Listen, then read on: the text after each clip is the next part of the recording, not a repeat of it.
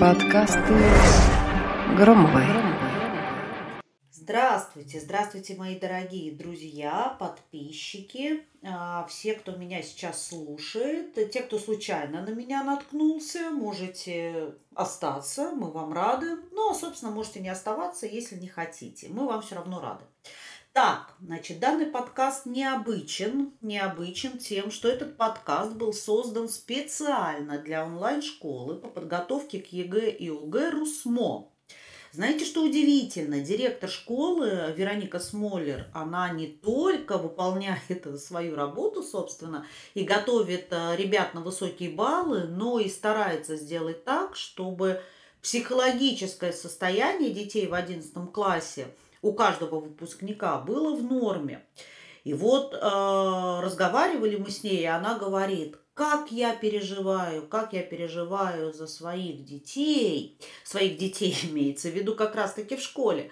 И так они э, страдают, когда сдают экзамены, и сразу у всех начинаются нервные срывы и депрессии. И вот что бы сделать, какую бы волшебную таблетку им дать, какие бы волшебные слова им сказать. А я ей говорю, Вероника, ну зачем же, зачем же а, давать волшебную таблетку. Давайте волшебные слова, скажу я. Собственно, так и родился этот подкаст. Их будет несколько, сразу скажу, несколько. Я запишу и про жертву, и про нервные срывы, и еще не скажу про что. А сегодня давайте поговорим про депрессию. Про депрессию.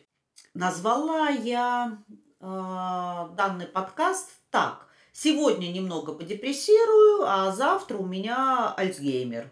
Да, причем здесь Альцгеймер, а сейчас вы про это узнаете. Значит, очень часто многие люди, в том числе и молодежь, даже с какой-то гордостью приписывают себе депрессию. Ну, так прямо говорят, а у меня депрессия, значит, делать я ничего не могу. Ну, и учиться тоже, да. Причем никто и ни разу не сказал, Доброе утро, родители. Сегодня у меня Альцгеймер, поэтому домашние задания останутся невыполненными. Ну, в шутку да. А вот прикрываться этим понятием всерьез, ну, я не встречала никогда. Значит, депрессия же в этом плане э, как диагнозу повезло. Да? Я сейчас пальчиками делаю кавычки, вы не видите, я озвучила. Чуть что, сразу все кидаются к ней, вот к, к этой депрессии. Есть даже такой мем. Но откуда взялось так много психиатров? Нормальные же вирусологи были. Очень актуально в настоящем времени последнее время это стало даже как-то модно приписывать себе этот психиатрический диагноз. А ведь это именно диагноз, друзья мои, диагноз, который ставит врач.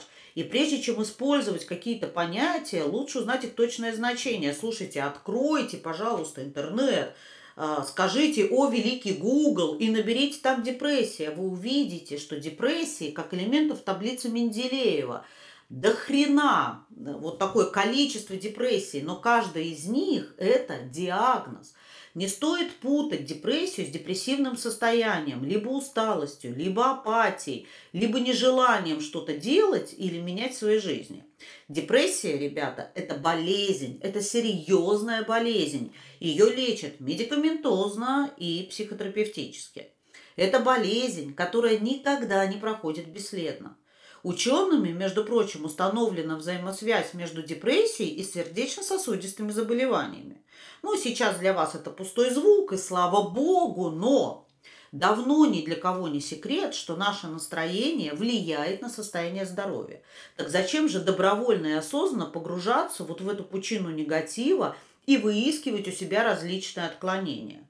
У абсолютно здоровых психических людей депрессия может возникнуть вследствие э, каких-то сильных эмоциональных потрясений. Например, смерть близкого человека, развод,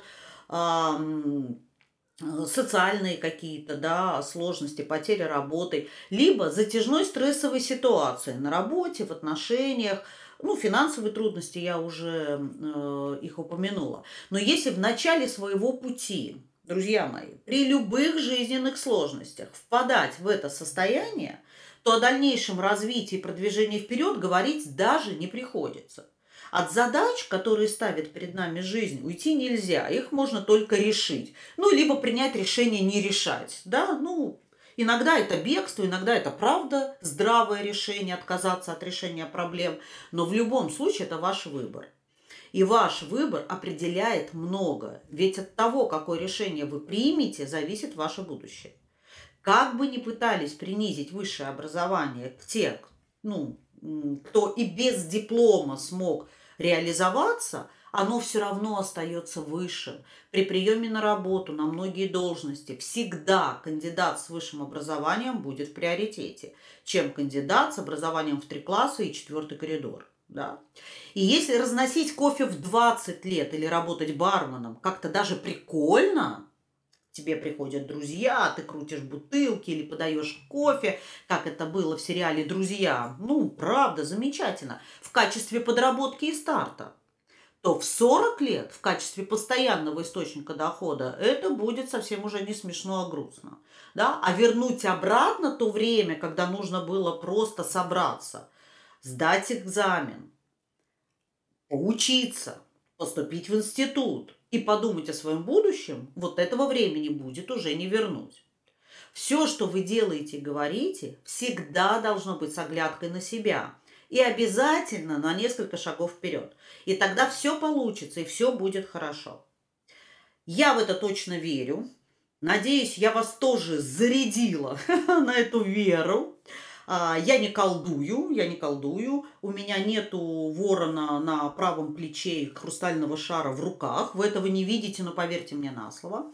Но то, что я сейчас сказала, я очень надеюсь, что будет не только интересно, но и как-то полезно для всех, кто меня сейчас слушал. Так, друзья мои, на, на этом я заканчиваю. С вами была Екатерина Громова и рубрика «Подкасты по четвергам». Пока-пока, до следующего четверга. Подкасты Громовой.